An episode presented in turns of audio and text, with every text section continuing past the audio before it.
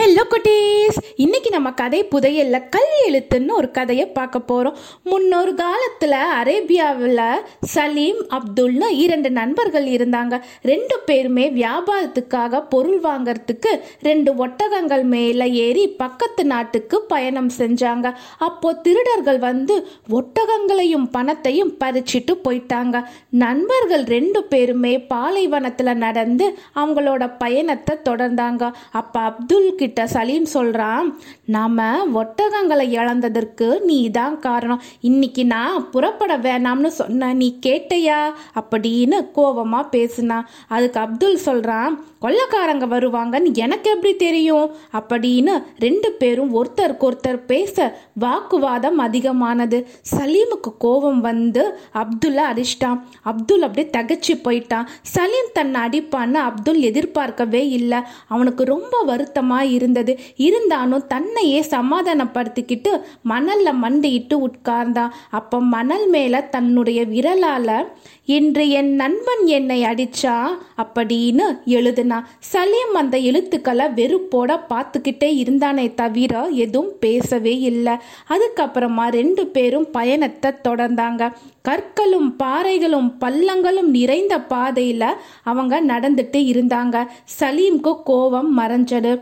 வெப்பம் கடுமையாக இருந்தது. திட்டமிட்டபடி பக்கத்து நாட்டுக்கு போயிடுவோம். அங்க வேலை செஞ்சு பொருளை ஈட்டி திரும்பி வரலாம் அப்படின்னு. ரெண்டு பேரும் பேசி முடிவு செஞ்சாங்க. நடந்து நடந்து ரெண்டு பேருமே தளர்ந்து போனாங்க. அப்துல் கரடு முரடான அந்த பகுதியில் நடக்கிறதுக்கு ரொம்ப சிரமப்பட்டான். களைப்பாக இருந்ததுனால அவனால் சரியாக நடக்க முடியல.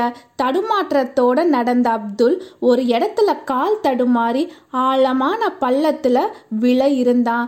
அப்போ சலீம் சட்டுன்னு அப்துல்லோட கையை பிடிச்சி மேலே தூக்கி காப்பாத்துனான் அப்துல் அந்த பள்ளத்தில் விழுந்திருந்தா அவனோட உயிரே போயிருக்கும். திடீர்னு ஏற்பட்ட அதிர்ச்சியால் பதற்றமான அப்துல் பாறையில் உட்கார்ந்து இலைப்பாரினான் கொஞ்ச நேரம் கடந்தது.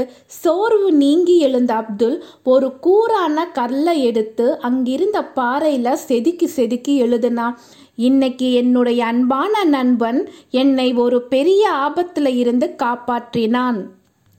இதை பார்த்து வியப்படைஞ்ச சலீம் கேட்குறான் நான் உன்னை அடித்த போது அதை நீ மணலில் எழுதி வச்ச. இப்போ நான் உன்னோட உயிரை காப்பாத்தினதை பாறையில் எழுதிருக்கியே இதுக்கு என்ன காரணம்? அப்படிங்கிறான். அப்துல் சிரிச்சுக்கிட்டே சொல்கிறான் நண்பா நீ ஒரு முன்கோபத்தால் தான் என்னை அடித்த அது எனக்கு தெரியும். கொஞ்ச நேரம் போனால் நீ என்கிட்ட முன்பை போல பழகுவங்கிறதும் எனக்கு நல்லா தெரியும். அதனால தான் நிலையற்ற தற்காலிகமான அந்த சண்டையை காற்றடிச்சு சுலபமாக மறையிறபடி மணல்ல நான் எழுதி வச்ச ஆனால் நீ என்னோட உயிரை காப்பாத்துனது ஆத்மார்த்தமான நட்போட அடையாளம். எந்த காலத்திலும் மறையாத நட்புன்னு இது எனக்கு நல்லா தெரியும். இந்த நட்போட உறுதியை காட்டுறதுக்காகத்தான் அதை நான் பாறையில் செதுக்கி வச்சேன் அப்படின்னு சொல்கிறான் இதை கேட்டு ரொம்பவும் நெகிழ்தான் சலீம். நல்ல நட்பு எந்த காலத்திலும் நிலைத்திருக்கும்னு அவன் தெரிஞ்சுக்கிட்டான். இந்த பாடத்தை தனக்கு கற்றுக் கொடுத்த நண்பனுக்கு நன்றி சொன்னான். இந்த கதையோட கருத்து என்னன்னா நம்மளோட நண்பன் ஆபத்தில் இருக்கான்னு தெரிஞ்சால் உடனே உதவி செய்யணும். அதே மாதிரி ஒருத்தருடைய நல்ல செயல்களை தான் நம்ம மனசில் எடுத்துக்கணும். இந்த கதையில் பார்த்தோம்னா சலீம் அப்துல்லா அடிச்சிடுறான். ஆனால் அப்துல் அடித்ததை பெருசாக எடுத்துக்காம சலீம் தன்னோட உயிரை காப்பாத்துனாங்கிற நல்ல விஷயத்த மனசில் எடுத்துக்கிட்டு அதை என்றும் அழியாதபடி ஒரு கல்லில் செதுக்கி வைக்கிறான்.